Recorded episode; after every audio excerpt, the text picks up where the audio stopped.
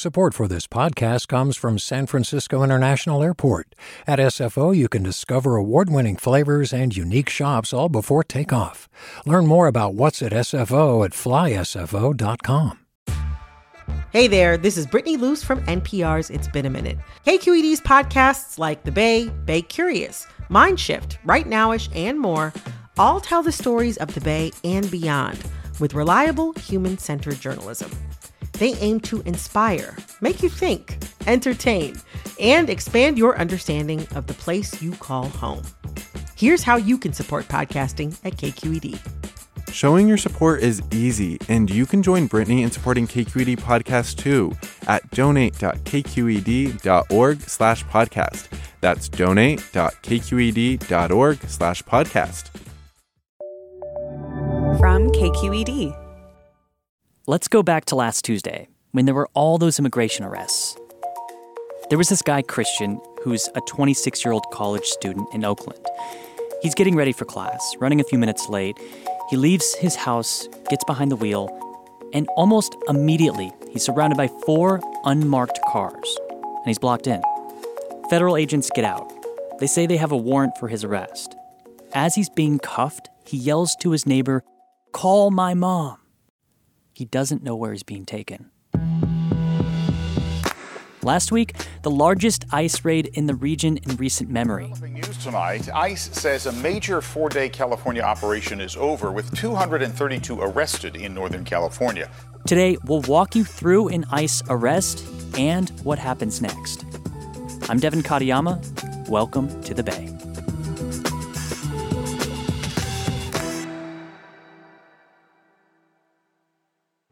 Um, if you wouldn't mind introduce yourself first and last name and what you do. Sure, Lisa Knox. I'm an immigration managing attorney at Centro Legal de la Raza. Lisa Knox spoke with Alex Emslie, a criminal justice reporter at KQED. Alex is part of a team of reporters who have covered immigration heavily over the last year. He met up with her last Tuesday, just as people were hearing about these ICE raids. We don't have too much information. Uh, I have just some basic facts. Well, so one person It's like operating in a fog, a lot of this. You don't know what's happening and it's very that's that's the position of reporters, that's the position of advocates too. And so what these advocacy organizations have done is try to set up a network where they can funnel information to be able to then respond to actual detentions that are occurring. So we got two calls, uh, one last night from someone uh, whose family member was detained by ICE when they were being released from criminal custody. The, the Rapid Response Network had received some calls um, of a handful of arrests throughout Alameda County. Um, she knew that there was a good chance that people were being taken to sort of a central immigration enforcement processing hub, which is located in San Francisco. It's in the financial district. They are brought here for processing. They're interviewed by ICE. ICE will decide whether to release or detain them, and then they'll be sent by the end of the day to uh, one of the four Bay Area detention centers. What does she know at this point? Well, she had a couple of names, right? Um, her network had called, you know, immigration and customs enforcement agents who were able to confirm, yes, we have this or that person in custody. What does she know about their situations? She, almost nothing. Possible. Uh, so minimum, we need a name. Uh, if we can get a date of birth and an alien number, so the number that immigration assigns to um, people once they're in their system, and we have a little bit of information from the family members about uh, what family members they have here in the United States. But the rest of the information I'll get from them once I go inside and do an intake with both of them. Is expedited removal a concern here? Is there is there some window that you need to get in and intervene? Yes, so that is always a concern. Um, if somebody has a prior removal, uh, that could be reinstated and they could be removed you know, as soon as the same day if they're from Mexico. So I think that this is typical. There's a there's this window of time that um, advocates and immigration attorneys really feel like it's it's important to intervene, especially if somebody has a prior deportation. They can get moved into a fast track uh, deportation proceeding that that doesn't have any kind of guarantee to a hearing, and really, um, you know, people can be removed from the country by by the evening. Alex has been reporting a lot of this story with Julie Small, who's another immigration reporter. She'd been trying to get this interview with ICE to figure out what happens when they conduct these mass arrests, especially here in the Bay Area. It took her a while, but then ICE gave her an interview. I've been asking for an interview with an ICE official for three years. Who'd they give you?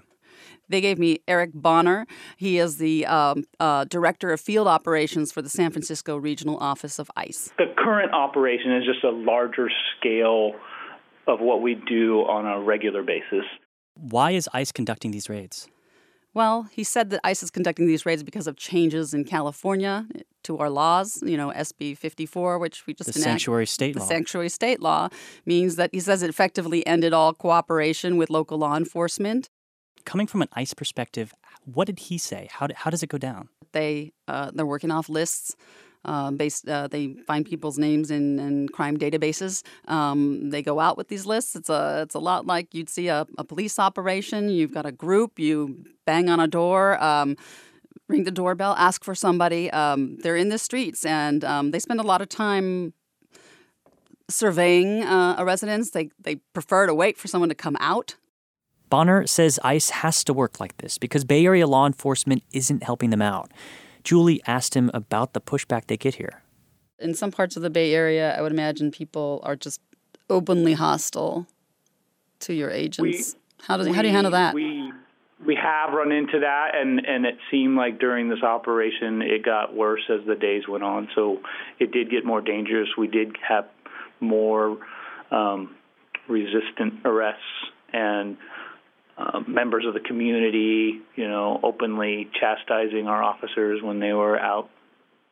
So, Julie and Alex, can we expect more ICE arrests in the Bay Area? Absolutely more arrests. The question is whether or not there will be another major operation. And I think that we know that this is a federal agency with limited resources. They they have to choose where they're sending people, and all indications are that they flew agents in from all over the country to to do this operation in San Francisco, as they have in Texas, as they have in L.A. in their major operations before. So it's likely that force, I think, would move to somewhere else in the country. It will move, and then maybe it will come back. California because of our our, our politics and uh, the, the the fact that we've decided that you know immigrants are part of our community and we're going to defend them. Um, I can expect. I think we can expect to, to, to remain a focus of ICE enforcement. If the Bay Area should expect more raids in the future, there are going to be more people swept up in them.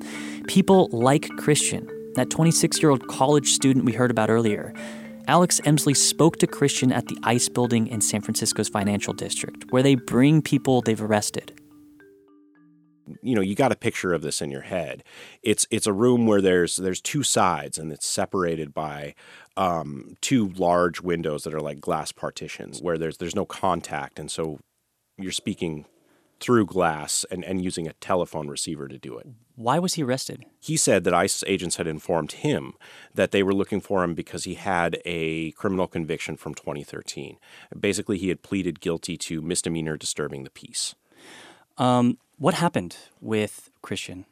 It's it's the law enforcement agency that determines whether someone will be released um, pending a, a hearing as to whether they're deportable or not or whether they should pay some kind of a collateral to ensure that they show up to that Like- hearing scheduled in the future. That's called a bond. Like a bond, yeah, okay. Yeah, or or or the, um, you know whether they just should be held because there's some sort of a they're- they're they're an extreme public safety threat or almost certain to to be a flight risk. In Christian's case, um, the uh, immigration agents that did his intake um, set his bond at five thousand dollars. Christian borrowed that $5,000 from friends and family. He's back in Oakland now. Alex spoke to him yesterday. Right. You, you still okay at work though? Like you, you still have a job and everything? Okay. So what I guess my last question for you right now is just like how are you going about your daily life right now? Christian told Alex he thinks his college semester might be shot. He's missed too many classes. And he also doesn't know how he's going to pay back that $5,000 he borrowed. What comes next for Christian is a hearing before an immigration judge. Others arrested by ICE could still be detained, and some may have already been deported. I'm Devin Katayama. You've been listening to The Bay.